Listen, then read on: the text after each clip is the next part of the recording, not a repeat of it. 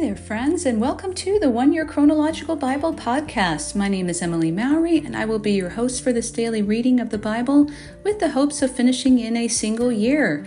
Whether this is your first time reading the Bible or you have made daily practice of it for many years, I pray that this podcast will strengthen your walk with Christ and be a blessing to you and those around you. What makes this podcast unique is that we read scripture in chronological order, as opposed to the traditional Genesis to Revelation book-by-book reading. I have been making this my daily practice since the year two thousand seven, and I cannot tell you how much it has blessed my walk with Jesus Christ.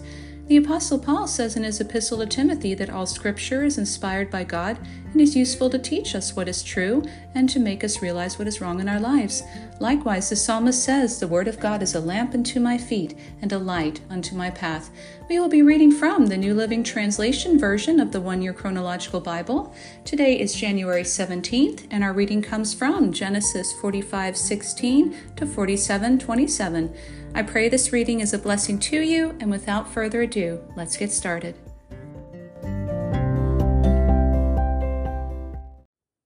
Pharaoh invites Jacob to Egypt, Genesis forty-five sixteen through twenty-eight. The news soon reached Pharaoh. "Joseph's brothers have come." Pharaoh was very happy to hear this, and so were his officials. Pharaoh said to Joseph, "Tell your brothers to load their pack animals and return quickly to their homes in Canaan. Tell them to bring your father and all of their families and to come here to Egypt to live.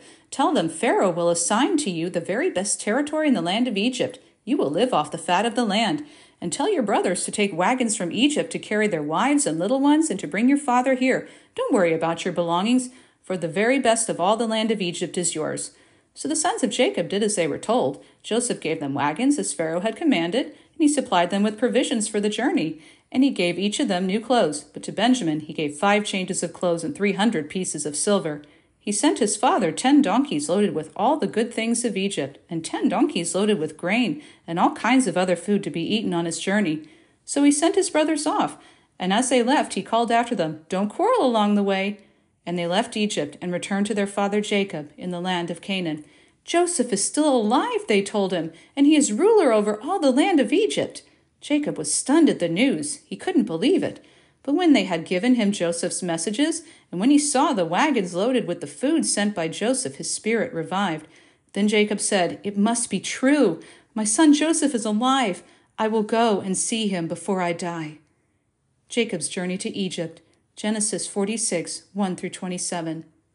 So Jacob set out for Egypt with all his possessions, and when he came to Beersheba, he offered sacrifices to the God of his father Isaac. During the night, God spoke to him in a vision. "Jacob, Jacob," he called. "Here I am," Jacob replied. "I am God," the voice said, "the God of your father. Do not be afraid to go down to Egypt, for I will see to it that you become a great nation there. I will go with you down to Egypt, and I will bring your descendants back again, but you will die in Egypt with Joseph at your side." So Jacob left Beersheba, and his sons brought him to Egypt. They carried their little ones and wives in the wagons Pharaoh had provided for them. They brought their livestock too, and all the belongings they had acquired in the land of Canaan. Jacob and his entire family left Egypt, sons and daughters, grandsons and granddaughters, all his descendants. These are the names of the Israelites, the descendants of Jacob, who went with him to Egypt. Reuben was Jacob's oldest son. The sons of Reuben were Hanok, Palu, Hezron, and Carmi. The sons of Simeon were Jemuel, Jamin, Ohad, Jachin, Zohar, and Shaul. Shaul's mother was a Canaanite woman. The sons of Levi were Gershon, Kohath, and Merari. The sons of Judah were Ur, Onan, Shelah, Perez, and Zerah. But Ur and Onan had died in the land of Canaan. The sons of Perez were Hezron and Hamul. The sons of Issachar were Tola, Pua, Jashub, and Shimron. The sons of Zebulun were Sered, Elon, and Jalil. These are the sons of Jacob who were born to Leah in Paddan Aram, along with their sister Dinah. In all, Jacob's descendants through Leah numbered thirty-three. The sons of Gad were Zephon, Hagi, Shuni, Esbon, Eri, Ardi, and Arali. The sons of Asher were Imnah, Ishva, Ishvi, and Beriah. Their sister was named Sarah. Beriah's sons were Heber and Malkiel. These sixteen were descendants of Jacob through Zilpah, the servant given to Leah by her father Laban. The sons of Jacob's wife Rachel were Joseph and Benjamin. Joseph's sons born in the land of Egypt were Manasseh and Ephraim. Their mother was Asenath, daughter of Potipharah, priest of Heliopolis. Benjamin's sons were Bela, Becher, Ashbel, Gera, Naaman, Ehi, Rosh, Muppim, Huppim, and Ard.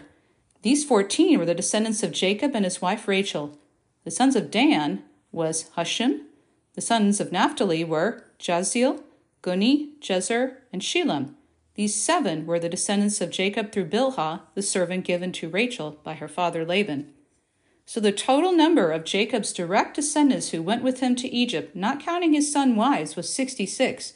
Joseph also had two sons who had been born in Egypt. So altogether, there were seventy members of Jacob's family in the land of Egypt. Jacob's family arrived in Goshen, Genesis forty-six, twenty-eight through thirty-four. Jacob had sent Judah on ahead to meet Joseph and get directions to the land of Goshen.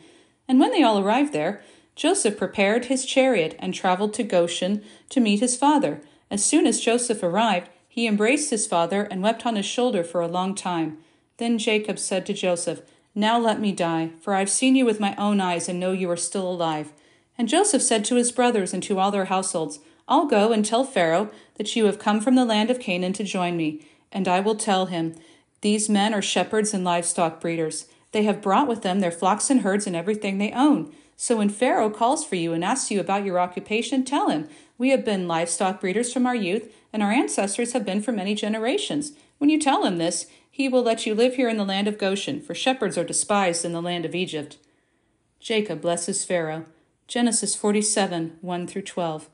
So Joseph went to see Pharaoh and said, "My father and my brothers are here from Canaan. They came with all their flocks and herds and possessions, and now they are in the land of Goshen." Joseph took five of his brothers with him and presented them to Pharaoh. Pharaoh asked them, "What is your occupation?" And they replied, "We are shepherds like our ancestors. We have come to live here in Egypt, for there is no pasture for our flocks in Canaan. The famine is very severe there. We request permission to live in the land of Goshen." And Pharaoh said to Joseph, "Now that your family has joined you here, choose any place you like for them to live. Give them the best land of Egypt. The land of Goshen will be fine. And if any of them has special skills, put them in charge of my livestock too."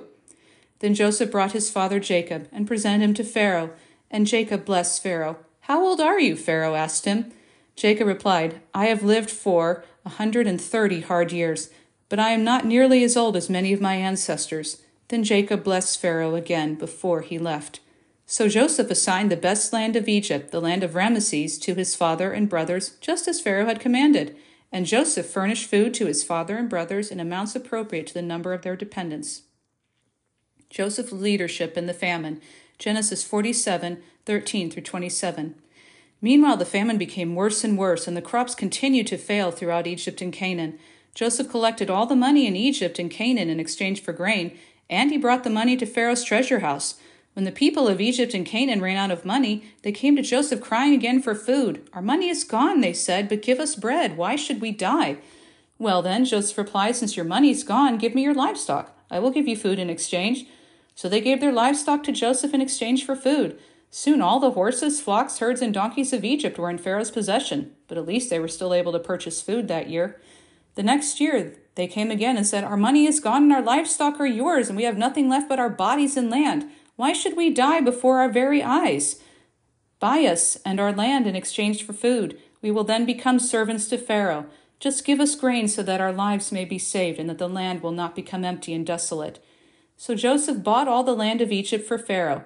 All the Egyptians sold him their fields because the famine was so severe, and the land then belonged to Pharaoh. Thus all the people of Egypt became servants to Pharaoh. The only land he didn't buy was that belonging to the priests, for they were assigned food from Pharaoh and didn't need to sell their land. Then Joseph said to the people, "See, I have bought you and your land for Pharaoh. I will provide you with seed so you can plant the fields. Then, when you harvest it, a fifth of your crop will belong to Pharaoh. Keep four-fifths for yourselves and use it to plant next year's crop and to feed yourselves, your households, and your little ones." "You have saved our lives," they exclaimed. "May it please you, sir, to let us be Pharaoh's servants." Joseph then made it law throughout the land of Egypt, and it is still the law, that Pharaoh should receive one-fifth of all the crops grown on his land, but since Pharaoh had not taken over the priest's land, they were exempt from this payment.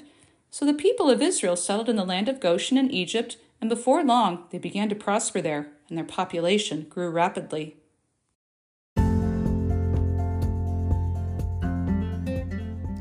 That's the end of today's reading. Don't forget to rate and review the podcast and tell your friends about it. As we leave today, I pray blessing over you. May the Lord bless you and keep you. May he make his face to shine upon you and be gracious to you. May he lift his countenance upon you and give you peace. Amen and amen. God bless you, dear friends.